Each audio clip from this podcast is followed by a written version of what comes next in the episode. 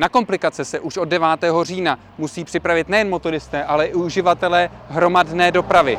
Na vině je tato lávka u 7. a 8. základní školy, která je ve velmi špatném technickém stavu. Město se jí proto rozhodlo kompletně zrekonstruovat.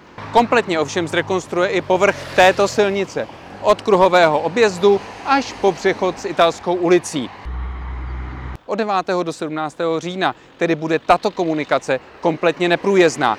Pak se na čtyři týdny alespoň částečně provoz na silnici vrátí, aby potom v listopadu se kompletně silnice opět uzavřela a to ve chvíli, kdy bude instalovaná zcela nová lávka u 7. a 8.